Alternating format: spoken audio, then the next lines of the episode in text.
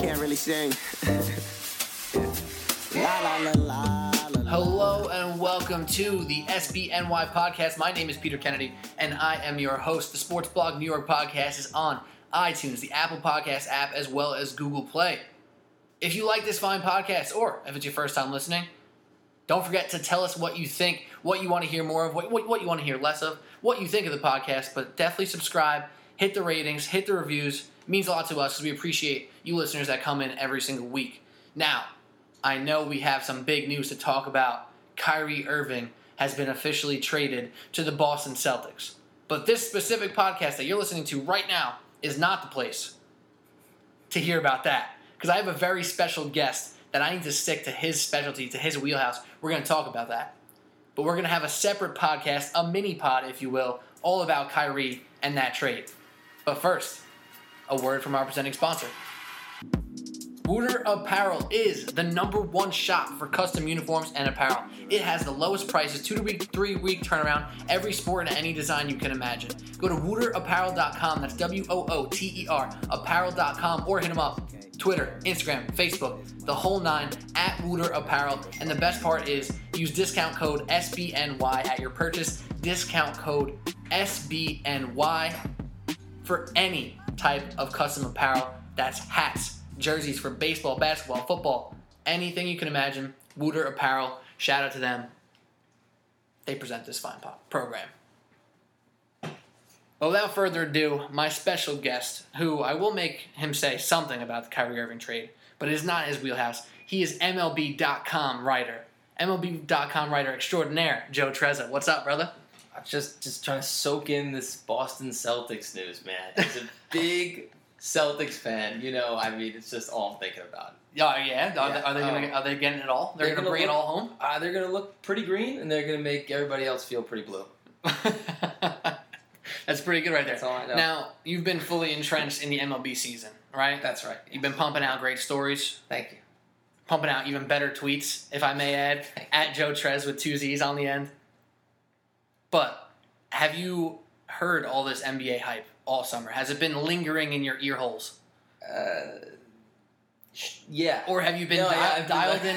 Have you been been listening. dialed in enough to just no, put no, it I- out? you know, okay. When it comes to sports, like I'm just so locked in with baseball that I kind of like, I kind of like put my blinders on to everything else, and I try to make myself more of an eclectic person, like a well-rounded individual. So I've been focusing a little music, going Hey. to concerts, going to some festivals. You know, there was a new, uh, a new brand new album that got dropped. I saw you A tweeting about new- that as well. Album. I saw So you tweeting about that. That's been really concerning. Yeah, taking most of my time. So when you're not all in on Mets, Yankees, and the MLB, you're trying to broaden your horizons. A A little. little bit, yeah. You got outside in some nature. I saw your your vacation looked yeah, pretty fun I- as well. Like nature. I get into music a little bit, dipping my toes into politics sometimes. So, oh, yeah, dabbling. dabbling a little, if you will. I love But to it's hear. It's mostly baseball. I love to hear it. Well, that's why I'm going to do my own little mini pod at a different occasion, also coming out at the same time as this one. So if you're listening to this podcast with Joe Trezza of MLB.com, don't forget to check out the mini, pod breaking down the Kyrie Irving trade to Boston. We could also call it the Isaiah Thomas trade, if you will, because he's like kind of a big name at this point. I, think that's what I would do. call it the Isaiah Thomas trade. I don't know, but we'll get into that on the other episode. But Wasn't he a coach? I'm just kidding. you actually scared me for a quick, quick second there. But I'm glad you were just kidding. But let's get into baseball because, like I said, we'll have that other episode Let's do that. There are actually to games do going on. to do ball. Right, this is your season. right, this is happening now. It's all happening. Living in the now, becoming more eclectic. Right, like, with, like focusing on what's happening in front of you. That's that's how I want to live. So I want to talk about the most prevalent baseball topic to, I would say, a majority of our listeners, and that would be the New York Yankees, right? So there's been kind of a hysteria going around the fan bases of the New York Yankees. If uh, I could say from my perspective, now you've been covering the team a little more closely. I know you're doing a lot of league-wide stuff as well, but you've been able to have a decent pulse on this. Is there a real cause for concern that the Yankees aren't going to make the playoffs, or are they in a decent enough spot where they should feel comfortable and just need to take this thing slow? Well, I, I, I think that they certainly have the talent to, to make the playoffs. You know, whether it be in a, the first wild card seed or the second wild card seed. It looks like they're probably going to hang on to that first wild card spot. Um, I mean, they're certainly on paper the more talented of the maybe. It seems like twelve teams that are in the race for that second wild card, uh, with the only wild card. Um, And you know, the, and the fact is that they, they kind of just need Aaron Judge to turn it around, and they'll look a lot more like the team from the first half than they were the first few weeks of the second half. And I, I don't think there's any cause for. I think there is a cause for alarm judge wise, but I, I don't think that this isn't a playoff team. Let's put it that way. I hear what you're saying, and you know, I'm not gonna we're not gonna sit here and talk. Oh, they're five and a half games out, so they need to win this many games, and not. Uh, that's not even our worry at this point, right? I want to talk about overarching theory about Aaron Judge because we were chatting before we started recording this podcast, and we're you know have the game on in the background because we're recording on Tuesday night for this Wednesday morning episode, and Aaron Judge is on base twice with two walks, Yeah. no hits again. Did he? I don't know if he struck out or not, he, he was 0 for 0 with two walks so far. but But he has struck out in 38 consecutive games. I'm pretty sure, which is absurd. which is an all-time record. which makes it even more absurd. So you, from your reaction that I saw before, seem to not really care as much oh, about the argument that oh he's getting on base anyway. Put the ball in play. Do you think this is a real cause for concern for him specifically? Because you mentioned that before. Well, look, the two things that are the same about Aaron Judge now, as they were May 1st, as they were last September 1st, is that he's going to walk a lot and he's going to strike out a lot, right? The only difference in, that, in Aaron Judge is how much he's making contact. And when he's locked in, he makes enough contact to be an extremely successful hitter, right? When he's not locked in, he doesn't make enough contact to really uh, be a dynamic presence in the middle of the lineup. Like, yeah, he's going to get on base a few, you know, his share of times, but a lot of that is patience, and a lot of that is also pitchers kind of being cautious with him because they're they know what he can do when he does put the ball in play. Right now, how much of that? How long does it take for that fear to go away when you aren't hitting 38 home runs in a set in an 80 game period? Or, It kind of it was. kind right? of looks like it's happening, right? It looks like the fear of Aaron Judge from the pitcher's perspective has dwindled seriously. That's what I'm saying. The So All Star break. So when the intimidation factor, you know, dissipates a little, and pitchers have confidence that he, they can get him out without throwing him a strike, is he a good enough hitter to be productive when he has to kind of adjust to the pitcher's adjustments that they're making, and he has to stay in at bats, and he has to foul off tough pitches, and he has to, you know, maybe spit on a few tough pitches and win an at bat in a way that's not a home run. You know, I I I think that still remains to be seen. I think it's super interesting, and I think when he was playing so well in the beginning, some of the most impressive swings he was taking were ground balls to the right side, or hard low line drives to the right side, which to me, I know it's not like the most sexy if you're involving stats and advanced uh, sabermetrics and all that stuff. A line drive through the right hole may not be the best, but it shows to me that there's balance in his swing, which he clearly lost.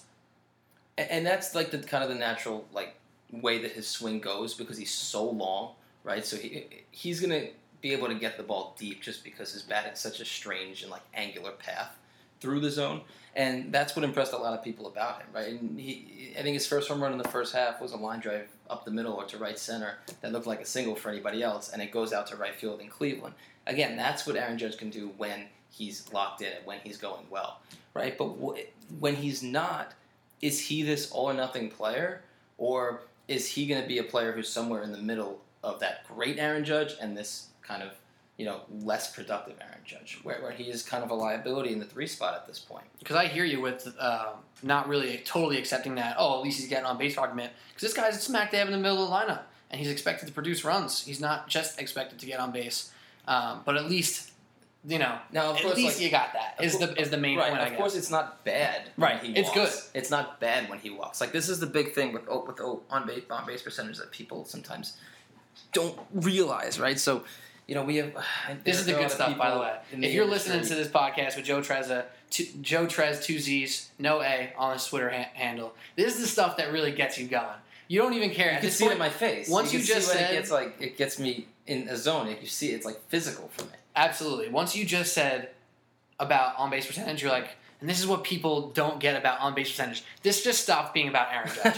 this is no longer even about him. I mean, it still is kind of, but this is now about on base percentage. The floor is yours again. Like there is no, again, there's nothing. there, there's nothing bad about walking. And Right. getting on base is good. Uh, of course it is. Nobody would argue that it isn't. But there are people who argue that a walk is just as good as a hit, and that's just patently not true.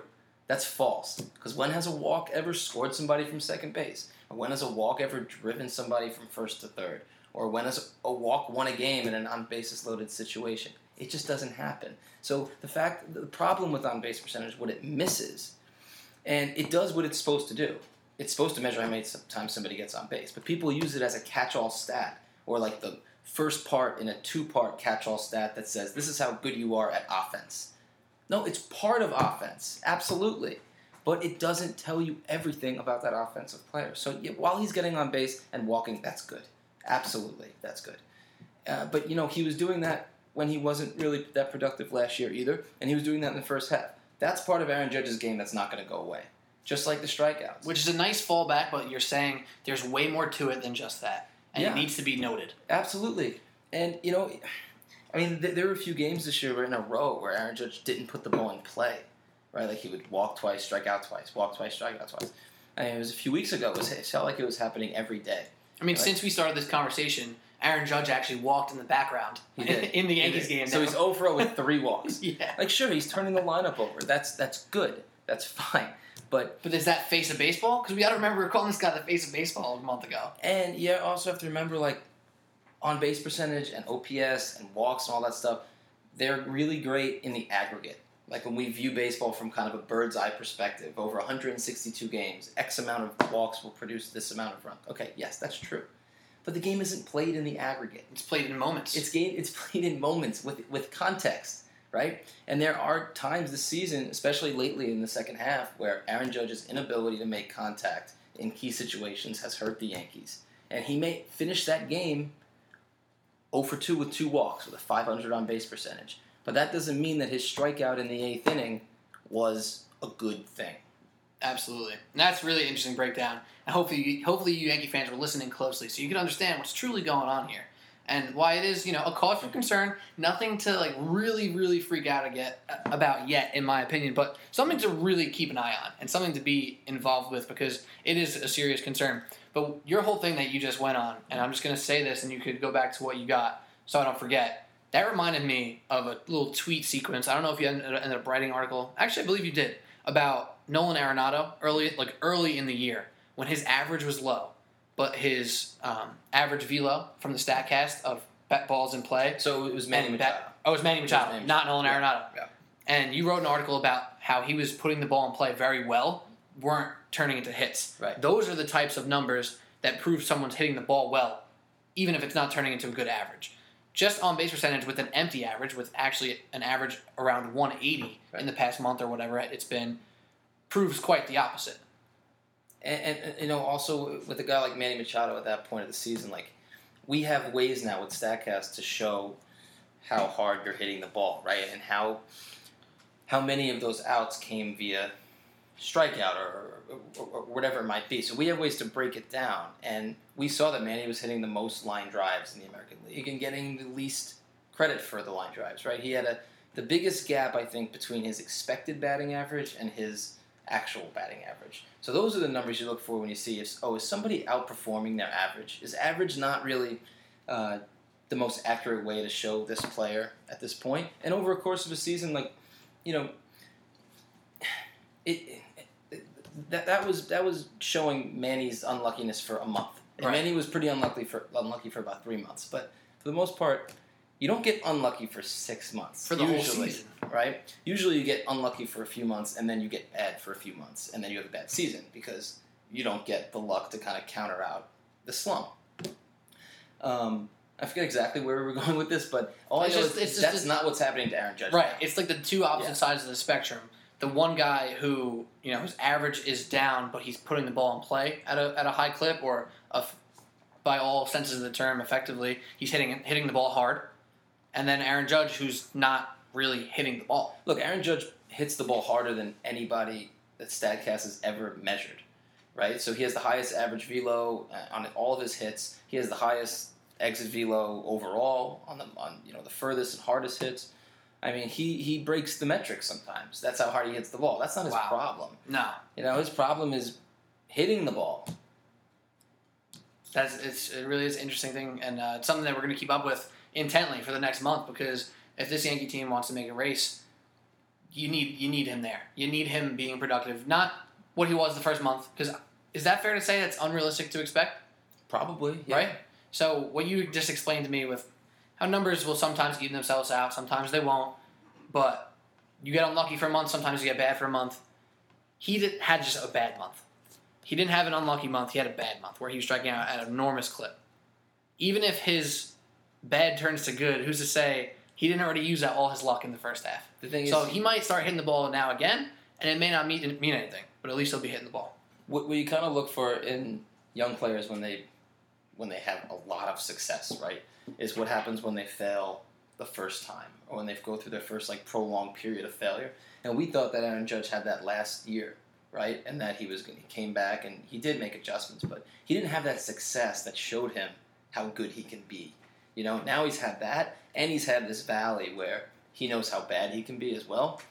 And what really tells you a lot about a young player is how they how they respond in that moment and how they pick themselves back up from that, and if they can make adjustments to the adjustments that the league has made to them. Mm. And so you're going to see it with Rafael Devers, you know, Boston's crazy good 20 year old third baseman. Guy takes hacks. He hasn't failed yet. Guy takes hacks. Nobody knows how to pitch him. They will in about two weeks. Yeah. You know, and then we'll see how good he is in the postseason when the elite pitchers have a scouting report on him. And if he, if he can make adjustments to them, that would be the most impressive thing. Now, Aaron Judge has a little while still to make those adjustments, but in this market, you don't get all the time in the world. That is You know, really interesting. things happen a lot quicker. I'm glad you brought that up. It's like a beautiful segue from my man Joe Trez at MLB.com. So we just kind of, I don't want to say we bashed Aaron Judge there. By no means did we bash Aaron Judge, but we, you know, we dug into the causes for concerns and some of the problems. So before we move on, because I want to get on to other stuff, we've already spent a lot of time on this. I want to give you just an open opportunity to speak to kind of his level of stardom since you were around the New York market mm. and you've been in those locker rooms and, and all of that and just seen it firsthand, which us fans don't get to see. So, what have you seen from him character wise, how he's handled all of this hype, and just kind of explain the scene of trying to get to Aaron Judge versus trying to get to, say, Chase Headley? Well, Aaron Judge, look, I'll, I'll be honest, he handles really everything very graciously and very politely and very openly, it seems like, and very professionally and, and very maturely. You know, you, you can't really can't really dig at his character very much. I mean, he's, he's an incredibly, um, you know, genuine and, and polite and sincere person. That's yeah, which is for a, all intents and purposes. and that's yeah. of that's as expected. Like that's the answer I pretty much expected to get Yeah. from you. But when you hear it from Joe Trezza and you hear it from you know guys on ESPN or WFAN or guys who are beat, beat your co- your coworkers, Anthony DiComo, whoever's in there, he's a mess guy, but whatever. Then you you know it's real. You Yeah. don't just see the interviews. You hear it from firsthand people who see him deal with you guys. Yeah, he, I mean, he's a wholesome guy with good family values and who, who really tries to play the game the right way and play it hard and to respect it and to not uh, let anybody down. That you know, and maybe sometimes that puts more pressure on people when you Mm. have. So you know, first you're just trying to not let yourself down, then you're trying to not let people from home down and where you come from down, and then you become a star, and you have all these people that you don't want to let down, right? And I think Aaron Judge was going through that for Wow. a while, right? And he's the kind of person that takes that stuff very seriously, takes it to heart. Um, but he gets along great with his teammates. Uh, they all seem to love him, and his manager loves him. I, he really he's yeah, he's everything that you think he is. To be honest, That's awesome. I love talking to you about it as well because as fans, outsiders who watch Yes Network, and that's the extent of them seeing Yankees, maybe they'll go to a couple games. They don't. They see Aaron Judge in press game and post game conference uh, press conferences, but they don't see him face to face. So hearing it from from somebody who's around is, is pretty neat.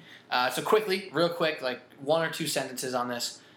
How is it to get to try to get to him for a quote versus getting to average player X on the Yankees? well, it's tough in the Yankee locker room because there's just so much media all the time, and Aaron Judge had had this incredible transcendent first half where he was you know had to turn down requests from all these giant media companies, even some that were out of the sports realm and world, right? So wow. I mean, Aaron Judge is actually around more than some players are.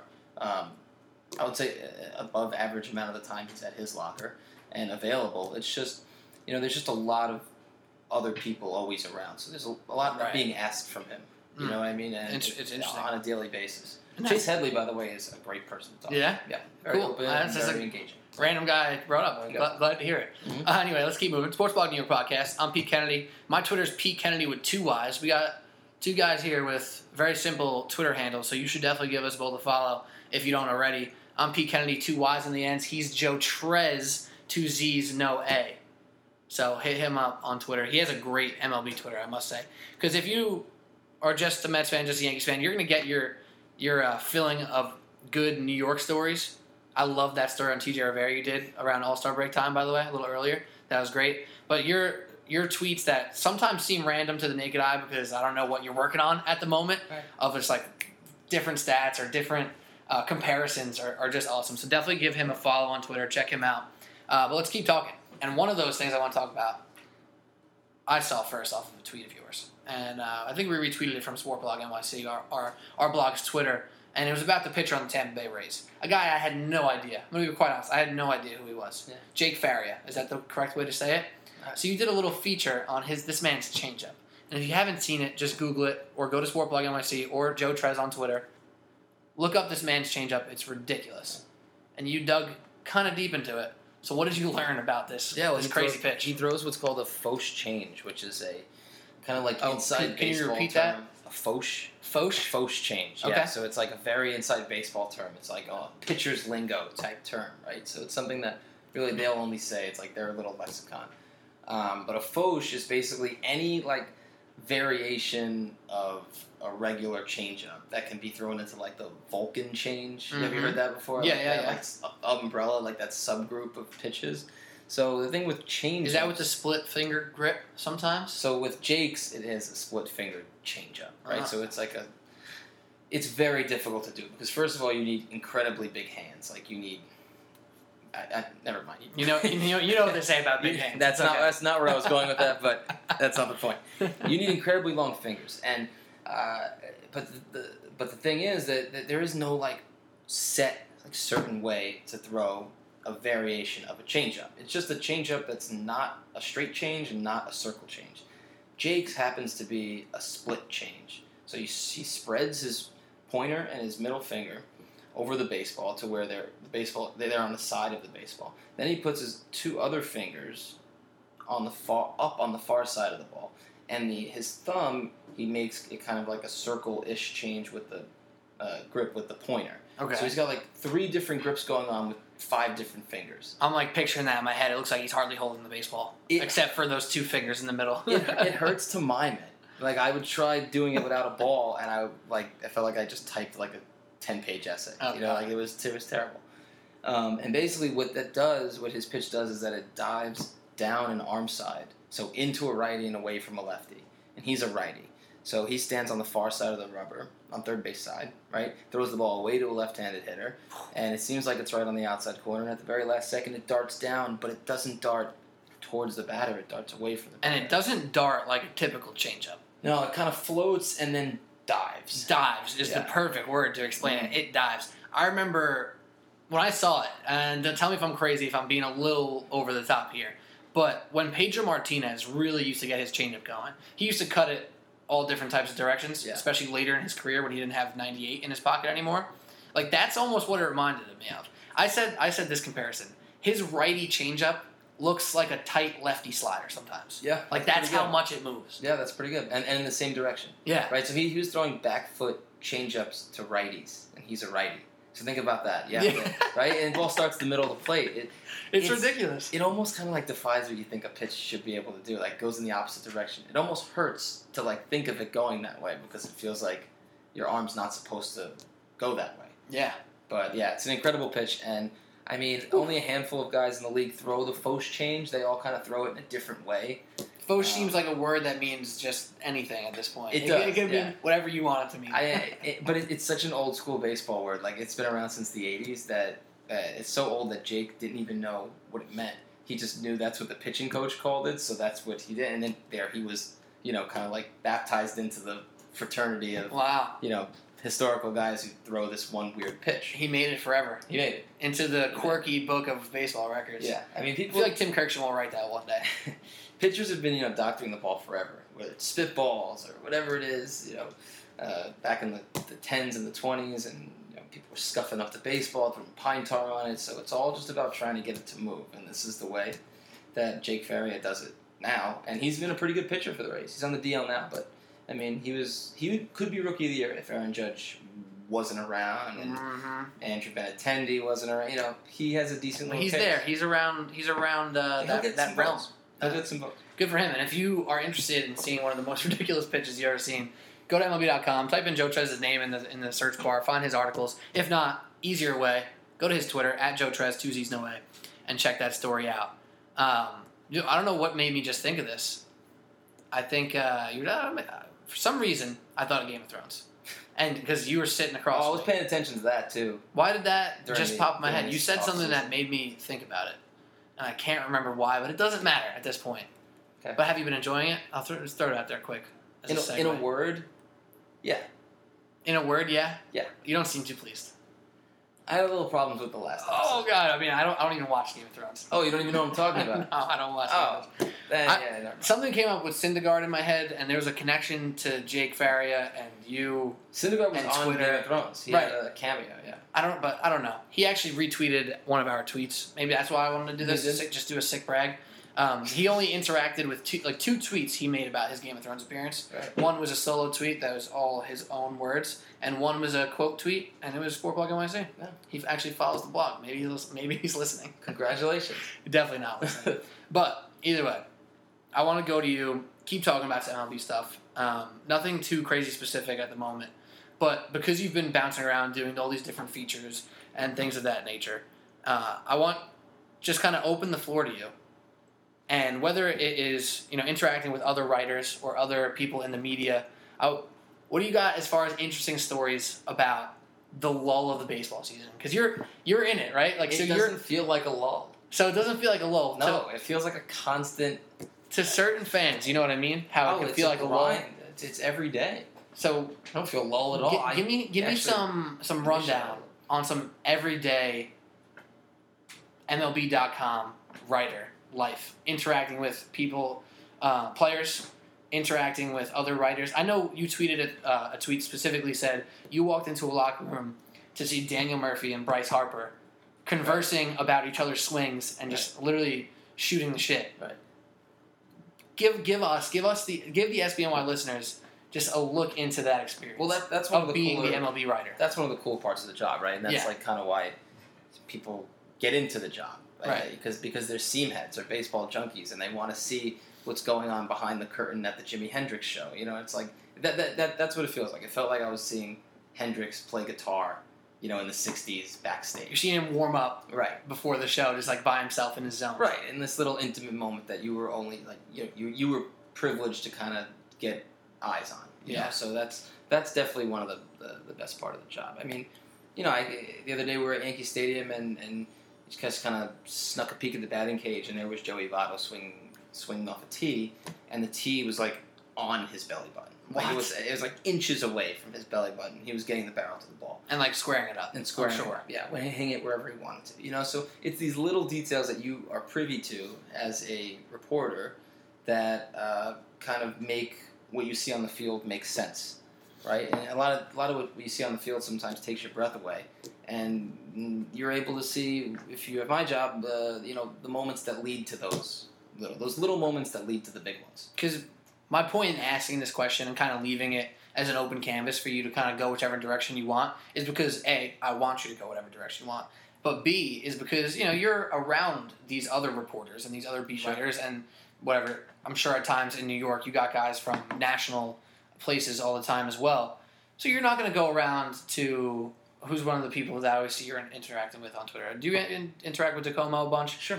DiComo, another guy. Um, DiComo thinks I'm a total seamhead, by the way. does he yeah, really? makes fun of it, me for it all the time. That's that's that's great. Yeah. See, like to these guys, and there's another guy who I was thinking I can't think off the top of my head, um, who I'm always seeing you talk to, but you're not gonna go and be like, "Yo, I just saw Joey Votto doing this crazy T drill," or maybe you do. I don't know. But to me and to the average listener and to these outsider team heads, if you want to call them that, because like I know people who are baseball fans who would like like hurt people to get into a locker room to see Bryce Harper and Daniel Murphy even just standing still. And it is part of your job description. So this is an open forum for you to kind of like look back and reflect on some of these moments that to you is another day in the life. But to some of us, it's like, what? Well, you I- saw who doing what? I do kind of have a reputation around work as being like the kind of you know baseball nerd in terms of like mechanics and like you know just like the little things that kind of happen from a player's perspective. Yeah. You know more so than like a storyline perspective or whatever. Like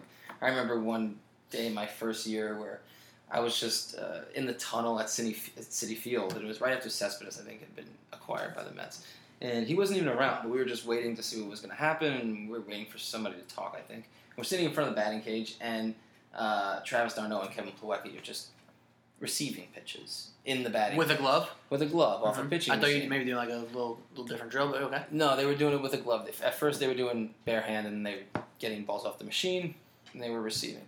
And I remember just thinking, hearing the pop of the glove, and you know, just it was a very very simple drill, but it was what was happening in the trenches, and what was happening, you know, it was the work that was being put in that led to what was happening on the field.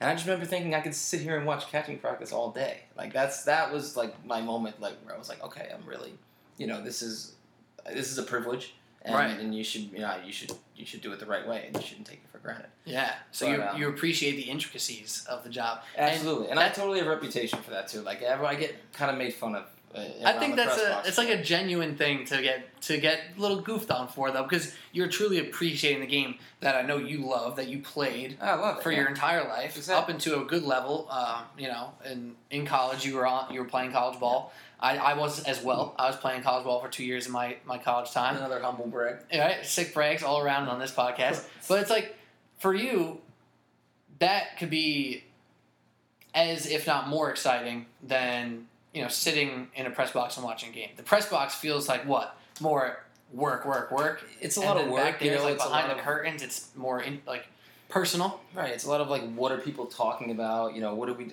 we have to follow this lead, follow this story, blah blah blah. It's a lot of like. I know, you kind of feel like you're running around chasing other people's tails a lot. But like I feel like when I I wrote a story about Nolan Arenado's back foot and what he does before he That was probably how I confused the Manny Machado thing. Yeah. Um, and it's this incredible, like, revolutionary mechanical thing he's doing, and he's doing it right in front of me, and nobody's writing about it, you know. So it, it just seemed like something that like I had to tackle because it was something that nobody was talking about, but that people should be noticing, right. right? And yeah, we get caught up in storylines and like what happens and what it means going forward and all this stuff, but I feel like a lot of times the media doesn't focus on why certain things on the field happen and what drives them to happening on the field and what drives success from like a like a root level. And so that's what I like to focus on. I actually now that you brought up that article, I do remember it. He lifts up his back foot and Yeah. moves it. Yeah, he dances in the box basically. which is incredible. The one thing you're never supposed to do. You're never right? taught to do it Yeah, because nobody is athletic enough to do it except Nolan Arenado and Troy Tulowitzki. And since it worked for them, Trevor Story. And since it worked for them, Chris Taylor. And since it worked for him, Jose Peraza. So bam, one minute you notice one thing happening, and then you talk to a few more people, you start doing some digging, and you have a trend on your hands. And you realize this is sweeping the game. And more, 10, 12, 15 hitters are doing it. wow, And suddenly it's a trend. that's amazing. That, ha- that happened within a span of two months. Because I, I remember seeing that now that now that you brought it up, and I heard another story um, regarding Justin Turner, the ex Met great, of some something similar with how he's rubbed off on so many of the Dodgers hitters uh, with his leg kick that he does. Sure. So these intricacies are stuff that you don't hear about on a day to day basis, and Sure. maybe they're the things that need to be appreciated a The little leg more. kick went from Jose Bautista to Josh Donaldson to Justin Turner. I mean, look at Chris Taylor on the Dodgers, right? Mhm. He doesn't just move his back foot before he moves his front foot. He moves his front foot, he moves his back foot, his front foot, his back foot, both elbows, and then he swings. So it's like a dance, but it's like a, it's a very natural progression from what he saw. He saw Nolan Arenado do it, that he tried to implement that in his swing. He made it his own. Now the next one's going to be even more complicated. It's going to maybe work for somebody or not work for somebody, and it's going to keep evolving. And then you got to think about as a fan, the crazy thing you try to you have to try to fathom is how many reps these guys take. Yeah. I see one of the things that blows my mind, and as a guy you brought up before, we were talking about Manny Machado. When he makes a play down the line, almost like sometimes on the outfield grass, but down the third base line, Yeah.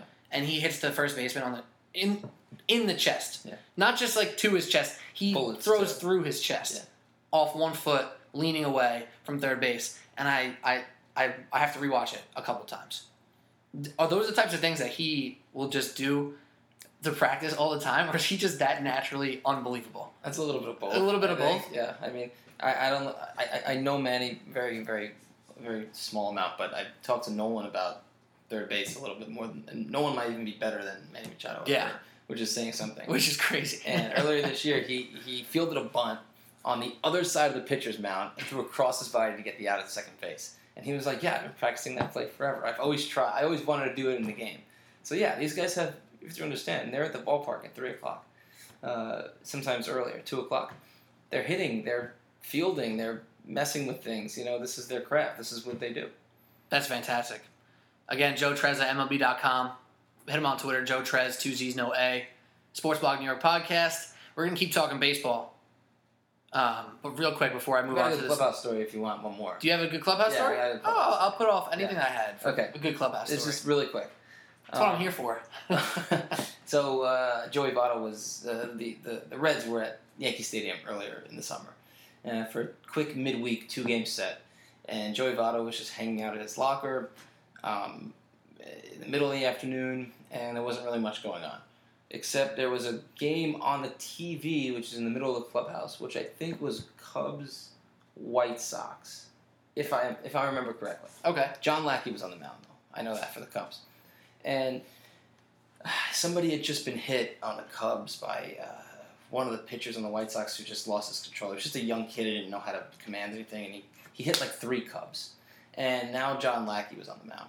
And I think Alex Avila was at the plate, who is now on the Cubs. Mm, yeah. And a little wrinkle Joey there. Votto was sitting there at his at his locker, very intently watching the game because a lot of people were trying to talk to him. And he was kind of trying to deflect the situation while being polite at the same time, which is kind of the way Votto is sometimes. Um, and he's watching the game, he's really into it, and he's like, uh, uh, he just announces to the room, actually yells to somebody across the room. He goes, "Hey, uh, Avila's going to get hit right now." And he's like, and the guy across the room goes, "Oh, this pitch?" And he goes, "No, next one. Watch, he's gonna miss on the first pitch." Lackey throws a pitch. he missed Avila by like an inch. Threw it inside, totally missed him. And then he get, comes set again, and he starts to throw, and Votto just announces it to the room. He goes, "He's gonna hit him now in three, two, one, square in the back." And everyone Wow. just hysterical laughs because he was so in tune to what was going to happen, and he predicted it like to the second. he seems like from the outside a guy who is so on point mentally and physically Incredibly just in life Yeah. like he is just there he he's ahead no he's not even he's not even like in the now he's two steps ahead of you He is. like when he when i saw one of my favorite joey Votto things i ever seen was i forget who was quick pitching him so he just would not get out of his batting stance Yeah. he didn't readjust his feet not his arms he didn't take a step he literally just stood in his batting stance ready to hit for the entire at bat. Aaron Judge did that earlier in the season too. Did he do it? The Brewers, yeah. Like that was one of the baller moves I've ever seen from a hitter. Yo, you're gonna fast pitch me? I'm not gonna move. I'm gonna stand here ready to hit until you throw me a pitch. I'm gonna swing at. No, look, Votto's a craftsman. He's a tactician, and he's the thing about him is that he's more intelligent than everybody he comes around. How respected is he around writers and players? Oh, incredibly respected. I mean, it, he he's not like followed around on that team just because he kind of exists in his own. Like he's so you know he makes a lot of money. He's a future Hall of Famer probably. He's so much more skilled. He's always the most skilled person in the room, Mm. and so he has. And he's a damn good first baseman too. He has a kind of aura about about him, you know, where he's like a, he leads by example, and I mean people revere him throughout the league. Wow, that's for sure. That's pretty cool stuff. Um, I almost forget now what I was going to get into again before we got into that good clubhouse story, but I don't even care because that was a good, a damn good clubhouse story, and I love to hear it. Uh, I feel obligated a little bit, and if you disagree, tell me. I feel like we have to talk about the Mets a little bit. It's your show, man. It is, it is my show. I do call the shots It's here. your show. I just spent a lot of time over there. So. I know you. Yeah, I know you're. You're the guy, that, and that's why we need to talk about the Mets for a little bit, because we've been keeping this light and more interesting, and we're about to get maybe to a bad place because the Mets aren't exactly in the best place. You but only- that's it's only not a for me to place say. if you allow yourself to get to a bad place. Right? At least that's what you tell yourself. sure. Hey, it's not Well- my team. Let's talk though. Ooh, Aaron Judge flawless game so far. I'm sorry. Aaron Judge just did get a hit. He did. He had an RBI single and he's There we go, Aaron. times. That's good. That's a good game. Well, as we give you the behind the scenes into what is going on while we record this Sports Blog New York podcast. But talking to the Mets perspective now, to talk to them about, about this Mets team, I want to open a simple question first. And that question is disregarding how bad everything looks right now, is this roster slash coaching staff slash front office currently constituted to be competitive in 2018? I mean, I certainly think they're going to try. Uh, you know, in in in the, in the certain ways they can. The, the thing about the Mets is that they still can have great pitching next year, Right. right? Like we forget that they can. Comes down to like confidence level in those said pitchers. Yeah, and whether they're going to stay on the field or not. Like I, you know, it, it, they're still the same players for the most part. I mean, on that side of the ball, at least, you still have Noah Syndergaard. You still have Jacob deGrom. You have some version of Matt Harvey. You have some version of Steven Matz. You know, I, I, I don't. I, I wouldn't blame fans for thinking, well, how many times could we fall for the same type of thing? But the fact is, you see these guys pitch, and when they're on the field, they're very, very good. So I think Mets fans still have that to cling to. And Michael Conforto had the year everyone wanted him to have. So look at that, he's taken a step up. Cespedes won't have such a lost season as he's had this year. I've heard I've heard uh, And things. the kids are up. I've heard things via different you know writers, radio shows, and whatnot. That Cespedes isn't truly healthy. Like that's what people like to say too. And to that, I would say the Met fans at this point, the season's lost pretty much, right? So you look to next season, and then to to the Met fans, you say we need to get better as a whole baseball team, right? Because I keep hearing the Mets were built around these pitchers, the Mets were built around these pitchers, and that's something I totally disagree with, and here's why. I want to hear your take. They say we're built around the pitchers, but we have a bad defense. Say we're built around pitchers, but we have such an inconsistent offense that only hit home runs when they were scoring early in the year, or last year, I should say. The only thing that is built around these pitchers is Citi Field. What else constitutes the Mets being built around pitchers other than that fact that they have the pitchers? They don't have a, a, a defense that excels, and they don't have a consistent offense, or one that like will get you two or three runs. It's hit or miss with them almost. Well, so how does that work? well, Balancing out the what roster. I would say is that uh, they, when you have a staff that has such strikeout stuff on paper, right? There is this kind of tendency to think, I don't need the best defense in the world because the ball's not being put in play very much. So we're going to focus on hitting. We're going to focus on bats. And look, look at the opening day roster. I mean, this is a team that hit the way Sandy Alderson wanted them to hit. You know, he constructs a team around power. You know, not so much speed. Wait for the well, you know, get on base wait for the three-run homer, and that's what got him into the playoffs last year. You, we we forget their opening day team was the same team virtually that made the wild card last year Yeah. in the National League. So, I mean, everything went wrong for them this year, and then they cut their losses by tr- sending everybody away, and h- trying to away. stockpile. Did that make the clubhouse weird? Do you have any more clubhouse stories for post all those trades? Well, it's it's just it's just a lot of new faces. You know, there's a lot of kids who are happy to be there, and who are still getting used to it because they kind of weren't expecting all to be up at the same time, right? Like you, you know, the, what they did, the way they dismantled the team was kind of you don't really see it too much in the sport. You don't see a lot of teams loaded with all these expiring contracts and then kind of sell them off. At least not in this sport. You see No. in basketball. Basketball, Yeah. there's almost nothing more valuable than expiring contracts. Sometimes, I mean, Jae Crowder just got sent. Uh, he hasn't. I don't know if he has an expiring contract, but he has one of those coveted contracts where he was signed to a long-term deal right before the big salary cap boom. Right. So his contract was so coveted, and he fits in all these different deals, and he just got traded. And those guys are very, very valuable. And I think the Yankees almost started a trend with that last year, where they sold off a bunch of guys, and it worked for them. Yeah, well, Do you think they, that- like, did that they were inspire the able Mets? to take advantage of the market, and they were able to trade Relievers. relief- All- all of relievers. Yeah, for this for these incredible packages of prospects, right? So if you look at who the Met, all, all the players the Mets traded, who they get the most value for? Addison Reed, a relief pitcher. Yeah. It was a similar market. Like nobody needed a first baseman, nobody needed a, a right fielder. No one needed Neil Walker. No one needed a Neil Walker, exactly. So you don't get a lot back for these guys because the market was like that this year. But Looks like the Dodgers needed Granderson. relievers. Yeah, that was, wasn't that odd. He was so so bizarre. That's weird. So bizarre. I mean, he shows up and hits dingers though. Yeah, well, things are working out out there. For real, Yeah. they sincerely. Doesn't don't you get the feeling to segue to the Dodgers real quick that they've been so good so far this year? There's no way they can win the World Series. I don't know. There's some there's some magic around them. I mean, I don't know if they will win the World Well, Series. right, right. You know, like They certainly can because they are the best team in the league. That is very So fair. I wouldn't forget that. You're right. I just have this super unscientific theory. Is unscientific a word? Sure. It makes sense. So if it's not a word, at least you know what I'm trying to say. I have an unscientific theory about certain things like that. And baseball, when you see the best regular season team of all time in the Mariners win 116 and lose in the first round. Baseball is one of those sports that feels like, like you said, you can be good for a long time and then maybe average but lucky for a long time. It's going to balance out somehow or another. And with a team that's been so good, they're over 50 games over 500. Yeah. It just feels like they're going to run out of gas or going to run out of luck. I don't know. That's just like an unscientific method. No, I, I, I can see what you're saying, and you know there is like a there is actually a scientific way to look at it. Like I guess that's kind of saying the same thing that you're saying. yeah. And the, the fact is, the Dodgers were built unlike any other team in baseball history, in the sense that they they like they fortified the margins of their roster so hard.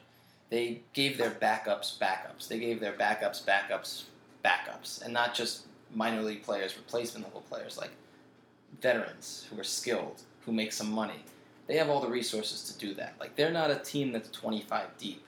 Like that's the way you used to build teams. You used to get 25 of the best players that you can. Now teams don't even, you know, get the 40 best players that you can. Like the Dodgers have used more than 55 players already. Wow. Yeah, they used 53 last year. So they are proving that in this like modern day and age, the best way to win 162 games or the as many of 162 games as you can is by using a village. Like it takes a ton of people to do it. They they they are paying like it's something like 140 million dollars to players who haven't played this year yet. Wow. Like that's it's it's insane. that's pretty close to some people's payrolls, no? Mm-hmm. Yeah, it is. When you talk about like Andre Ethier, Carl Crawford, Adrian Gonzalez, who just Carl came back, Crawford. right? Wow. I forgot about that, right? Yeah, absolutely. And they I have the forgot about that. resources to do that and eat it, and still get sixty of the best players that they can, right? So they're they- they're they're like the best insured team of all time in baseball history, Wow. and that strategy is the best way to win over the long haul now. But to your point, you don't need sixty players to win a five game series. Right. So yeah, I, I can see what you're saying, kind of.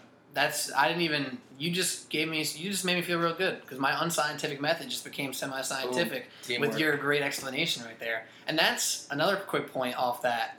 What you just said couldn't help me help but make me think about Adrian Gonzalez, a guy who's been not playing for a Right. while now, but he's due back very soon, if not. yeah, he came back last or week. he came back. See, that's how much I'm right there. on, Sorry, uh, the games the are LA Dodgers TV games. and they're late. Yeah. So what are you gonna do? And Kyrie Irving just got traded. Right. A lot's been going on Right. for me. Preseason football, Nah, I'm not caring about No. that yet. Until I have a fantasy draft, and then it's a different story. and then it's like more important than church, right? Yeah, well, it, it depends how you value church, I guess. I hear that. but uh, Adrian Gonzalez is a guy who, when you look at him fitting in this Dodgers team during the regular season, you say, yeah, clearly we don't need him too much. But you look at the Dodgers team in the playoffs and you say, how do we not have him in the lineup? Or at least that's how I see it. A veteran guy who doesn't strike out, who can drive the ball to left and right, who just knows how to hit. You know what I mean? Who should be a steady presence in a, in a lineup, no matter when, no matter where. But he's also been out of a lineup on the best team for so long, so it's kind of a catch twenty two. Do you have uh, where do you fall on point- that? At this point, he kind of has to prove himself onto that playoff roster. To be honest, I mean, Because they, who's they he have- take? Who's he taking at bats from? Right? Well, they are so loaded, you know, in terms of like guys Yasiel that they Puig can bats eighth? include and not. Yeah, and just I mean, if you, if you even look at the pitching, they've got I don't know how many starters they've, they've had this year, but it's like close to ten or twelve or something. They've had a few starters that they're paying a ton of money to that haven't even started. You know, like there's just so many. The, the pool of players that they pick from is so much larger than everybody else's. It seems like, and that's why they're good. And look, you could put Cody Bellinger in the outfield, and you could play Adrian Gonzalez at first base. That's what they thought until the first day Cody Bellinger was back in the outfield. He twisted his ankle, and now he's on the disabled list. And everyone panics. You know, so these things like you know, it's, it's really hard to project what's going to happen today. You know, down the line for them because there's so many different variables. But I could see a situation where he doesn't where he doesn't make it onto the playoff roster. wow. Onto the roster, or into the lineup. Well, for the NL, I mean, it's a series by series Right. roster, and sure, I could I could see them taking someone with more versatility right. and gives them, you know, the ability to do more things in a series. I can. I, I, you know, if he hits, he's gonna be on the roster. But if he doesn't hit, like he didn't hit the first half of the season Yeah. before he got hurt, um, yeah, I can see it. That's really interesting. It really, really is. Real quick, um, give me something on Cody Bellinger. What do you What do you see when you watch him play? A boy. Right? He's a boy. he's he's thin, right? He's, That's not just TV. he's a kid. He's 21. He asked him a question about his hitting, and he goes sick. No way. Yeah. Like he's literally. He's He's a, a dude. Like he's, he's just a- some dude who He's definitely a dude. Yeah, like he's a dude who crushes baseballs and is like, bruh. he's a dude. That's what it is. And he has a, a monster swing. His bat gets through the zone. Yeah. Like very few people you see in It's this kind game. of like a wrecking ball. You know the way it like goes down, Pendulum. back up. Yeah, it's a yeah. It's just got. It's ferocious. That's nuts. That really, really is. Well, I'm going to flip over from the Dodgers to uh, American League team that is definitely a little slower than they were a couple months ago, but they're still a very good team with probably the MVP. How have you enjoyed watching the Astros kind of blossom this year, even with some late, late uh, recent struggles? Yeah. But they blossomed more or less this year, and they possibly have the MVP in Jose Altuve. Yeah, I mean he's probably the front runner at this point. I mean there's really nothing on the field that he doesn't do, and he's. It's going to be so interesting to see if he wins it though because. The MVP awards are basically the war awards right now. Ugh. You know, I mean that, that's just the way it is. Nah, Like, you're right. you have to okay to accurately predict postseason. I think he's on top of it, though. predictions, uh, you know, postseason awards. You have to you have to take into account how they're going to be voted on, right? You have to take into account the electorate, and you know, I, last time I checked, Altuve is pretty close to the top. I know that, but I also know that Andrelton Simmons is Yeah. at the top. I know that Mike Trout is always at the top, so I just assume he's going to end He up is there as well. right? So, um, you know, I, I don't know if he will win the MVP. I really don't. He doesn't get nearly enough attention down there in Houston than he deserves. Um, his skill set doesn't get as much praise as it deserves because what he's doing now is Ichiro with power territory, and he's doing it from the right side of the plate in one of the hardest times in baseball to hit ever.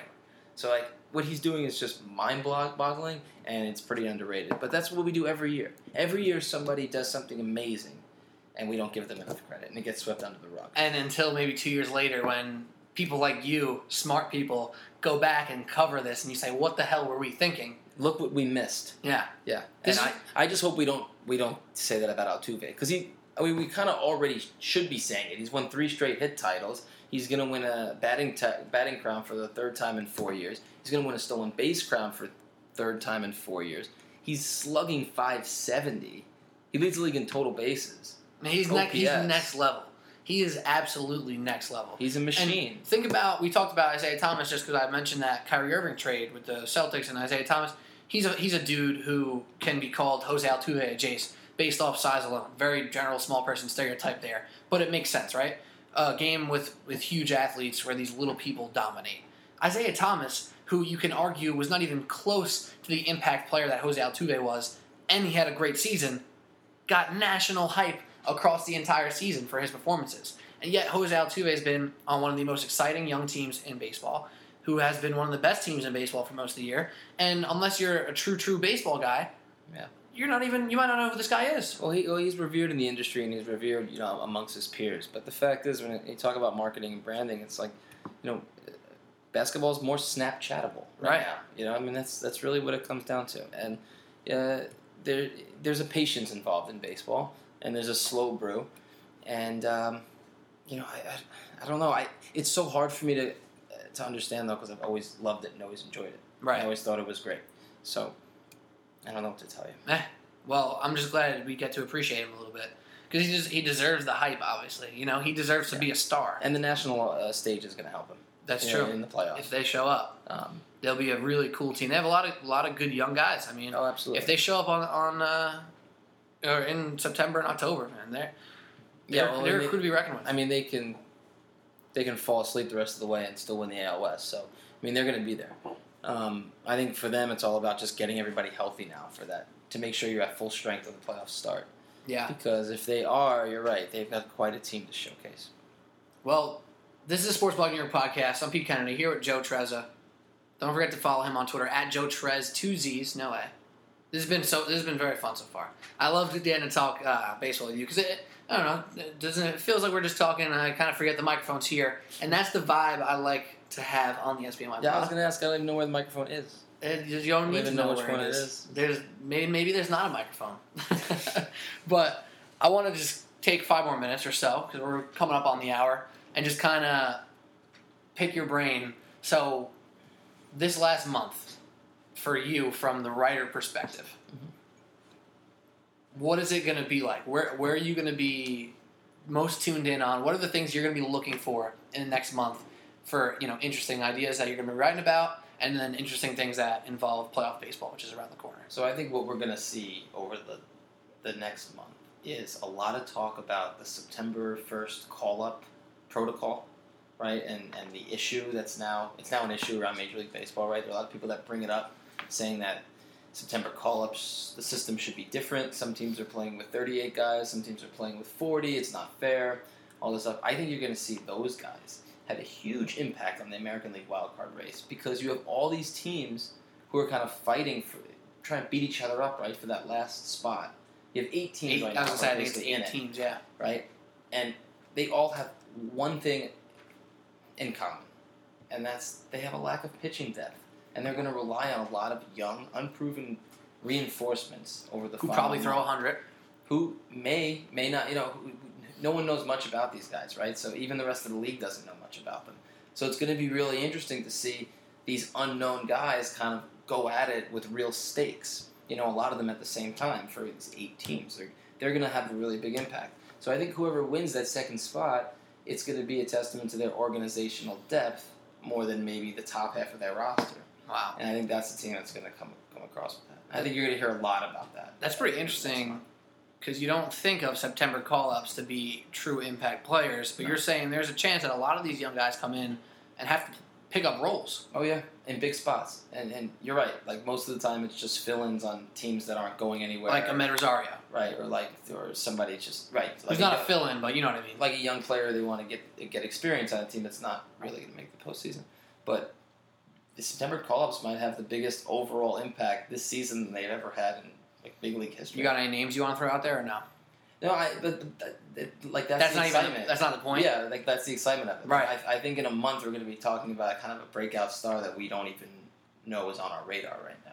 That's pretty cool, and and possibly on a contender, which makes it even more fun if they can keep it up when the lights are on in the playoffs. Right, all these guys are going to be on contenders. And I do want to bring up Rosario. We didn't really hear what you've uh, thought of watching him firsthand. So, what do you think of Rosario so far? And throw Dom Smith in as well, and any of the uh, other young Mets who are out right now. I mean, look, What have you seen from him? Rosario is extremely athletic. Uh, he has the potential to be a dynamic player on the defensive side of the ball. There's no doubt about it. Um, I think his, you know, he's got a powerful swing that is, is a little unrefined at this point. I think a lot of people would say that. Yeah. It took him a while to take his first walk, or you know, show kind of uh, the plate discipline. Big league approach. Want him to, you know, like um, I think that's going to be a work in progress for him for a while. Uh, I think he blends well into a clubhouse. He acclimates. He's really latched on to Jose Reyes. Um, it doesn't seem like the moment fazes him. Mm-hmm. It seems like uh, I mean he has the natural talent to take Aroldis Chapman out opposite field at Yankee Stadium in his eighth game or whatever it was. You know that was pretty impressive. That was definitely a cool thing to see as a Met fan. Um, Dom Smith seems pretty unflappable in a similar sense. Uh, very mature, not like you know. It didn't seem like a lot rattles his cage or gets to him, and he's got a pretty nice swing and a pretty quick glove. So we'll, you know, it's really silly to make assumptions on guys like not only when they first make the bigs, but even before. You know, we only have a certain X game sample with these guys, so So, Um, from your estimation, and this is something that I was having a long, a little bit more long form discussion with another kid who sometimes co-hosts this podcast, Alec Argento. Um, we were, I was saying how important it can be for these guys to just see major league pitching, and there's nothing you can do to truly simulate simulate facing MLB pitchers. Do you find that to be true for these young guys who get these call ups in the end of the year? Sure, that's definitely a step. You know, that's a big reason that they get the call-ups in the first place. Um, you know, the fact is now, if they're in AAA or whatever, they're more likely to see guys who've been in the big leagues. But yeah, it's definitely a learning experience to for those guys to see a Max Scherzer or Aroldis Chapman or you know, if they see those kinds of guys early, it's almost like, well, what can faze me now? right? Like Tyler Austin hit a home run off Chris Sale the other day. Right. You have to think his confidence is pretty high. You know, he probably won't be He- intimidated by it. He shows you something that you Yeah. may have never seen him do before. right, Uh, and then he knows that he can do it. So that's big. And if, if I didn't do this, uh, I would kind of be doing a disservice to the Twitter game. So I did tweet out earlier if anyone had any questions uh, for this podcast recording, and I had Oh, one. I saw that question. That's a that's a bad question. It's a bad question, Yeah. uh, but I'm going to ask That's it a anyway. gotcha question. I, I have no good answer to that. So should I not even ask it? That's it, it's. I'm gonna. I figured I should just say it because they asked the question, but it is quite the frustrating question, and it is one that I argued with this person for over an hour with. So I'm going to say the question: Can the Yankees AAA team beat the current Mets team in a four-game series? And that's from the Kahuna, and somebody who's named the Kahuna. You know, maybe you don't have to take their questions too serious, but that's a real question that this person Like on. Twitter debated me for over an hour on. What- Over an hour. What did he think? He thought the, the Yankees, uh, Scranton Wilkes Barre team, as currently constituted, um, should have confidence that they could beat the Mets in a one game series in a one one series of four games right now or three games, whatever it was. Oh, was. I thought it was one game. no, well, either way, he said that they they should be able to win, and I was like, Who's if you're take one Cessa? sixty two, yeah, Chance Adams, I don't know. It was a whole debate. It's not even worth getting into, but I figured I'll do the guy a shout out, the Kahuna. That was the question he asked. Well, yeah, I- I don't know the answer. To that. I, don't, I don't delve in hypotheticals. You you live in the now. You made it clear in the beginning of the episode, now. and you're making it clear at the end. I like to take into account what's happening in front of me. Call me simple, but that seems like the most important. It sounds it sounds pretty good to me. It sounds pretty good to me, and that's why. Along with this fine episode with Joe Trezza from MLB.com, there's another episode, two Sports Blog Network podcasts in one day. The other one is a mini podcast, and that is breaking down the Kyrie Irving trade with Isaiah Thomas, the Boston Celtics, Cleveland Cavaliers, the whole nine. So check that out if you're into that kind of stuff. Wow. If you're into basketball. Could these guys handle that much? You? We're gonna see, man. Yeah, that's a why. That's why we test things out. That's why we try stuff, because you know, if you don't try, you don't know if it's gonna work. So maybe both of these podcasts are gonna get great numbers, breaking records on SBNY terms. Who knows? Anything could happen. We could throw it to your loyal followers. Maybe maybe they'll throw some love as well. I don't know. Who knows? Maybe they'll even maybe you'll even get more hits on the baseball one than the basketball one. That'll be a great litmus test. The one thing that is a little disadvantage to the baseball podcast is that this is long form, like a regular episode. Yeah. So the way iTunes takes stats is kind of bogus. Have to listen to like almost all of it for it to count. Oh, SoundCloud, no channel flipping. literally just click play and it counts. So how about that? So as, as I said before, Who numbers knows? can be deceiving. Very deceiving stuff. you have to really know how they're computed. It's this true. Is a lot like a sabermetric argument. and something that we don't need to get into over these airwaves. So, Joe, thank you so much for coming on the pod. Hopefully, you enjoyed, and hopefully, have you on again. Maybe uh, a little closer to playoff time. Thanks for having me, man. Always fun. Of course. Again, Joe Trezza. Hit him up on Twitter at Joe Trez. Two Z's, no way. I'm Pete Kennedy. Yo, later. Have a good day.